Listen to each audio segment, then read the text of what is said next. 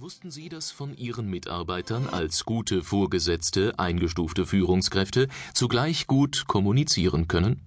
Mit der von Ihnen praktizierten Kultur, den Mitarbeitern Feedback zu geben, schaffen diese Vorgesetzten die Voraussetzungen für den Erwerb von Vertrauen und geben gleichzeitig Vertrauen und Unterstützung weiter.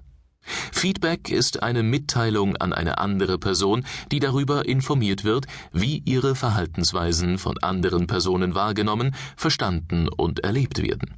Mit Hilfe von Feedback kann sich das Erfolgspotenzial von Mitarbeitern und Vorgesetzten entfalten und weiterentwickeln, so dass sie ihre Ressourcen bestmöglich für die berufliche Aufgabenerledigung einsetzen.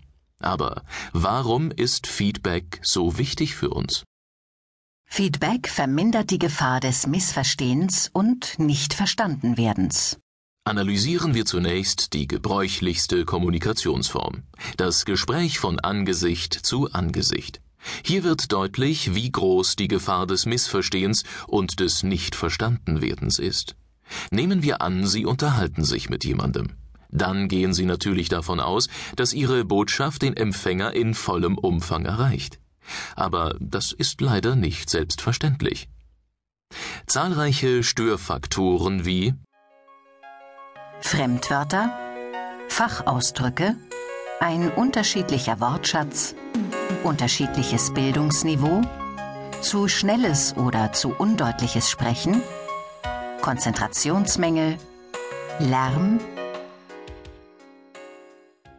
können dazu führen, dass ein Teil der zu übermittelnden Information unseren Gesprächspartner gar nicht erreicht. Erschwerend kommt hinzu, dass der Empfänger eigene Interpretationen oder Ergänzungen hinzufügt, die der Sender aber so gar nicht abgegeben hat. Dass die Kommunikation dadurch empfindlich gestört wird, liegt auf der Hand. Wissenschaftlich ist gesichert, dass das hundertprozentige Verstehen von Mensch zu Mensch unmöglich ist. Demzufolge dürfen wir weder erwarten, von unseren Kommunikationspartnern in jedem Fall richtig verstanden zu werden, noch glauben, wir verstünden unsere Kommunikationspartner immer richtig. Wir müssen sogar damit rechnen, dass wir das Nichtverstehen noch nicht einmal bemerken, so dass Missverständnisse auftreten, die häufig Ursachen von Spannungen und Konfliktsituationen sind. Wie oft haben wir es schon erlebt, dass zwei Personen am Ende eines langen Disputs erstaunt feststellten, dass sie eigentlich von Anfang an der gleichen Meinung waren und dass ein Missverständnis der Auslöser für eine hitzige Auseinandersetzung war. Sollen wir uns nach diesen Erkenntnissen mit ständigem Miss